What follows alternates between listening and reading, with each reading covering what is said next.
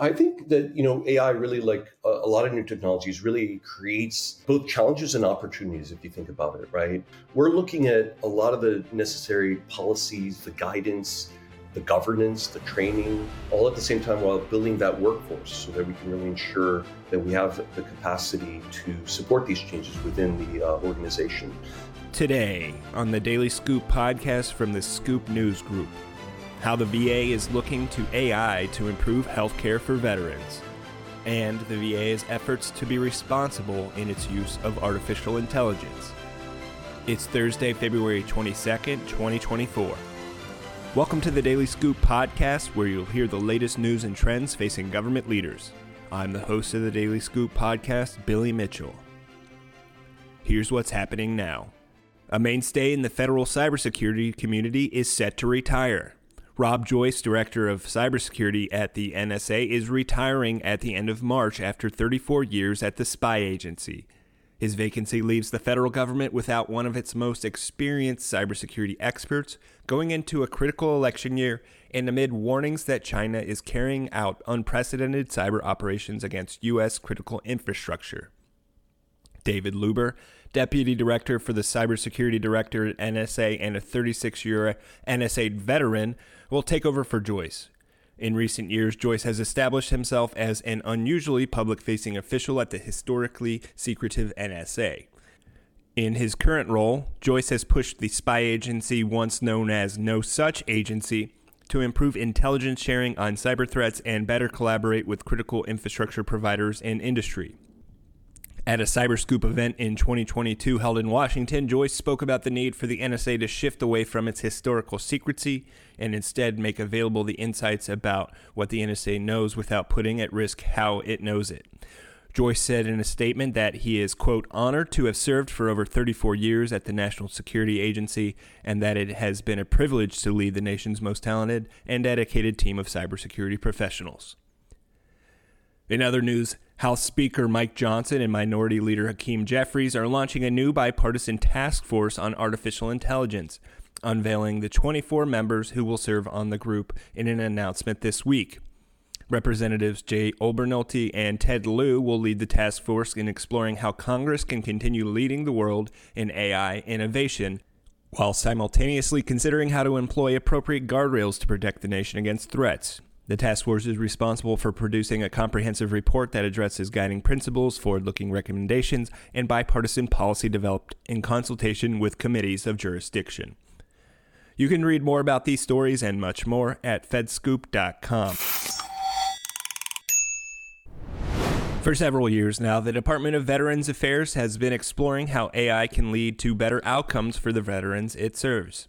The National AI Institute within the VA has been an essential part of that, most recently leading tech sprints in conjunction with last year's AI executive order aiming to reduce healthcare worker burnout. Joining me to discuss that and much more is Dr. Gil Alterovitz, the director of VA's National AI Institute and chief AI officer for the Veterans Health Administration. Alterovitz was also previously the first chief AI officer for the larger Department of Veterans Affairs. Dr. Alterovitz, thanks so much for joining us on the Daily Scoop podcast. Thanks for uh, being here with us today. Well, thanks for having me. It's great to, to be here. Well, I'm really looking forward to uh, taking the opportunity to speak to you about your your your longstanding role within the VA uh, as as one of the chiefs of AI, and uh, I would love to start with just to to help our listeners get a grasp of the large enterprise uh, approach for VA and how it is approaching the adoption of AI. Um, I know you are the chief artificial intelligence officer of the VHA, uh, also the director of the VA's National Artificial Intelligence Institute. So let's start there. That's but one part of many within the, the, the VA and how it's approaching AI. There's also the larger role that oversees uh, VA AI. So how do those roles up interoperate, and how is the NAII um, sort of leading the charge to adopt AI for the VA? Yeah, so as, as you mentioned, right, the, the VA has really uh, been a pioneer uh, in uh, advancing uh, trustworthy artificial intelligence in really a number of different areas over the years, whether it be the first electronic medical record or early investments in telehealth and 3D printing, other areas. Um, and, you know, in the recent uh, executive order that came out, as well as a the past one, uh, the AI Bill of Rights, and others. Uh, you know, the National Artificial Intelligence Institute and others. You know, at the VA, we've been uh, involved in in helping uh, shape uh, different forms of that and and moving things forward. And so, uh, what we have seen is really this uh, immense growth of AI use cases, right? If you look at the Veterans Health Administration, it's the largest integrated uh, healthcare system in the United States. Um, and uh, for the VA, it has over 85% uh, of the use cases, actually, right? Um, and then at the same time, there have been other areas that have grown, other parts of the VA that I've also right worked on and been developing in AI. And you know, we're going from those early stage use cases and, and, and working towards scaling. And so, um, you know, it's really been uh, great to, you know, in terms of uh, growing that, you know, and serving as the the first uh, VA's uh, chief AI officer. And now there's a time to to grow and a time to work together across different offices, right? And so uh, we've been working together across the department to you know to collaboratively to collaboratively do that as a, an enterprise including working with other parts of the administration uh, other administrations right within uh, the the the VA um, and uh, you know some of you may not or you may not know but um, the VHA it's an administration right? Uh, it's probably uh, the largest such one where we work together with uh, other partners such as uh, information technology, which works across administrations, right? Uh, and uh, so VHA, uh, rather than having its own IT department, it works together with this other IT entity that works across those other administrations, right? And so uh, that way we can divide and conquer these different approaches, right? Here, focusing on those health aspects and working together with IT on developing uh, those aspects to make sure that things that are developed work across administrations, that they, you know, we can do all of the accounting of all the different pieces uh, uh, within um, this as things grow, right? No one person or really one part of the organization can do it all. Um, so it's really great to be able to go in and, and focus on this. And one of the things that's really interesting in uh, health uh, that we've seen is is um, essentially almost uh, like a um, it, it's it's um, almost like a, uh, a different aspect that we really need to take into account, right? Which is that it's sometimes it's we find it's hard to translate research into the field, right, into hospitals. That's something unique you don't see in some other areas uh, due to regulations and different policies and and making sure you have to deal with patient safety and so forth at the same time, you know, there are a lot of company tools out there and and so forth that have, haven't really been researched for VA health systems specifically, right? And so um, we've been working on addressing those items and are ready now to further develop that, right? So, for example, um, you know, the AI network that we have at the National AI Institute, it really is to facilitate the former. Like, how do you take build that research R&D capacity and take it to the field, translate it so that it helps the veterans? And then our AI tech sprints really help in the latter, right? How do we ensure that solutions that come from outside, you know, from companies and others, how do we make sure they're backed by science, by research, right? Uh, so that we can that way we can ensure that uh, we're uh, enabling safe and trustworthy approaches for uh, our veterans, right? Um, and so that those deployed tools uh, have been looked at really carefully, right? And so um, you know, those are some of the issues uh, and some of the ways that we've been approaching this and uh, continuing to develop uh, and make sure that our trustworthy AI framework now is leveraged across the department. Uh, you know, we developed it um, for um, ensuring that um, uh, we are following the different executive orders, such as the one that was uh, recently released, as well as others, and in doing so, became the first department to include the very latest of, uh, of on trustworthy AI. And so, this really allows us to put together all those um, uh, pieces in a way that will benefit all all veterans. So just to clarify for the listeners again, there um, you have this role focused on health AI for health, and it seems like you're working hand in hand with this Office of Information Technology on some of the AI efforts that that's undertaking at the same time. That's right. That's right. So we've always been working together with uh, across offices, but I, I think this is um, uh, you know, this approach uh, is something that uh, helps uh, bring us together um, and learn from each other and, and work across a number of collaborative projects. That's great to hear. I want to touch on the National Artificial Intelligence Institute because that's been stood up for quite a while now. So uh, I wanted to uh, first kind of look into some of the capacity that that's established since its founding and some of the sort of milestone that milestones that it's seen, but also um, you know, in a post AI executive order and OMB draft guidance world, how have those things sort of impacted the mission and the way that that office operates, if at all?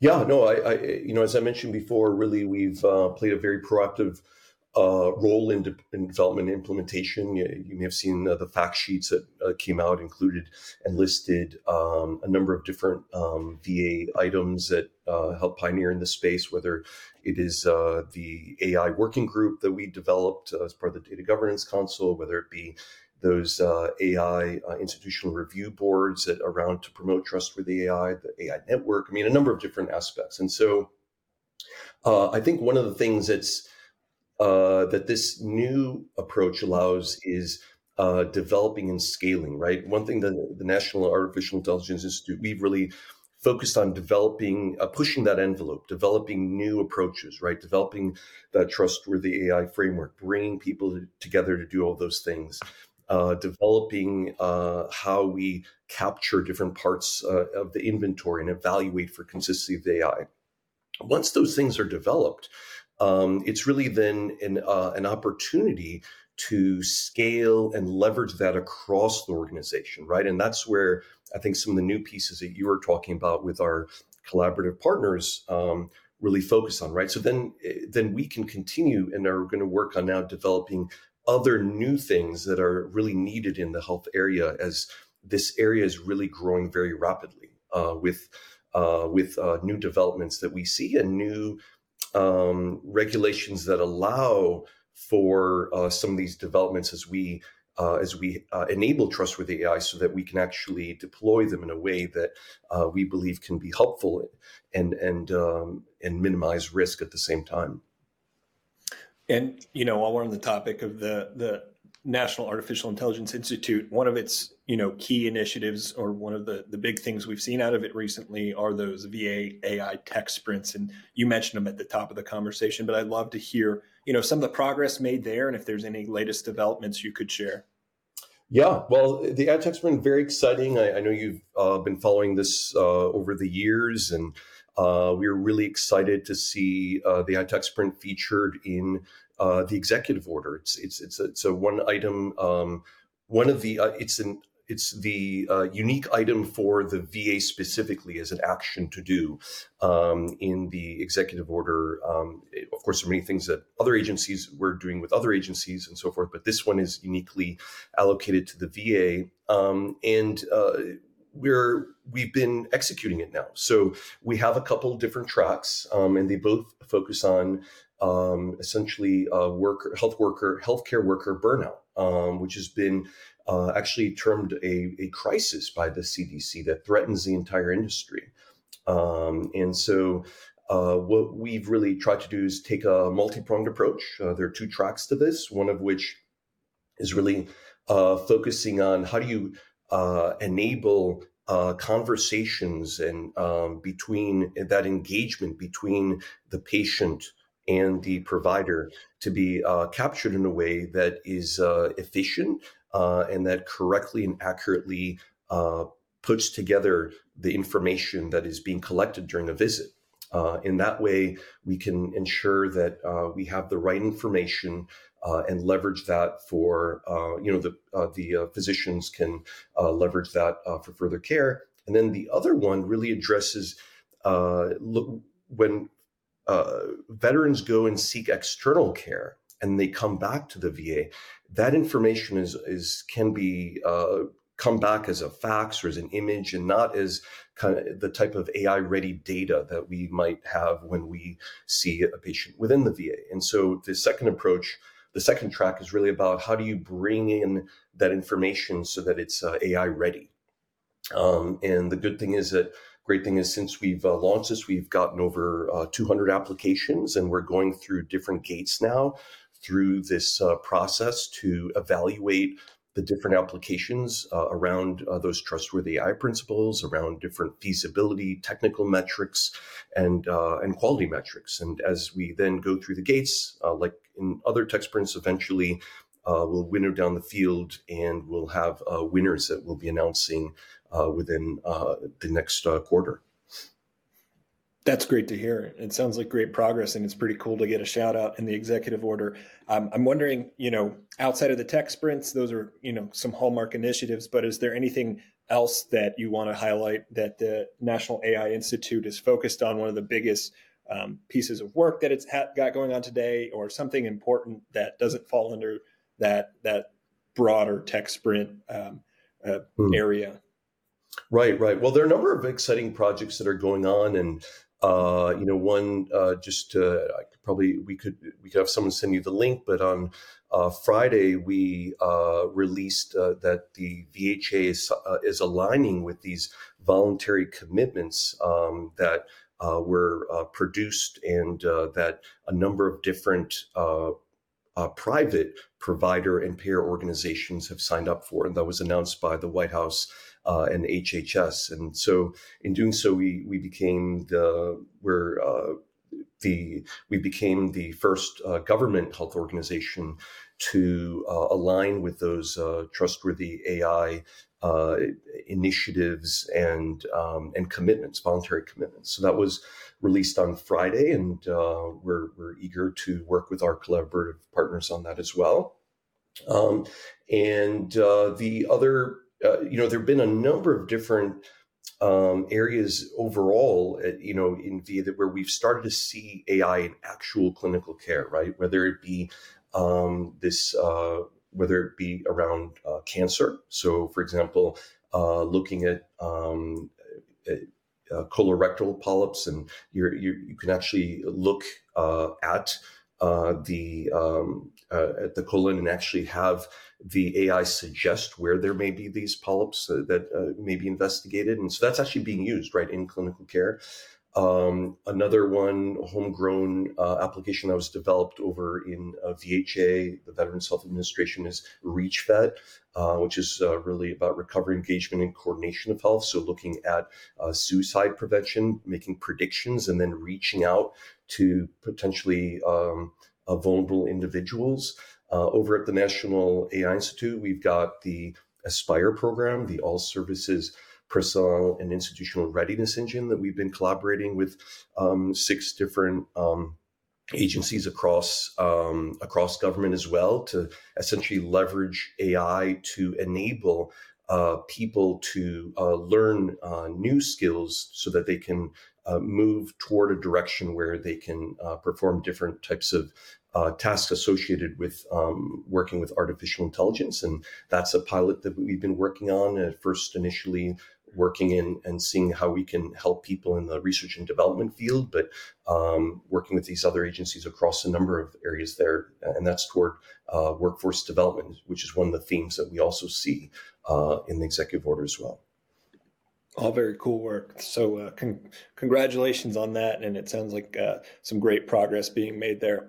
you know, I'm curious uh, the, the role of the chief AI officer is so new in government, and um, there's still not very many out there. So I'm curious how you convene and collaborate with others across the federal government in this small community but growing community.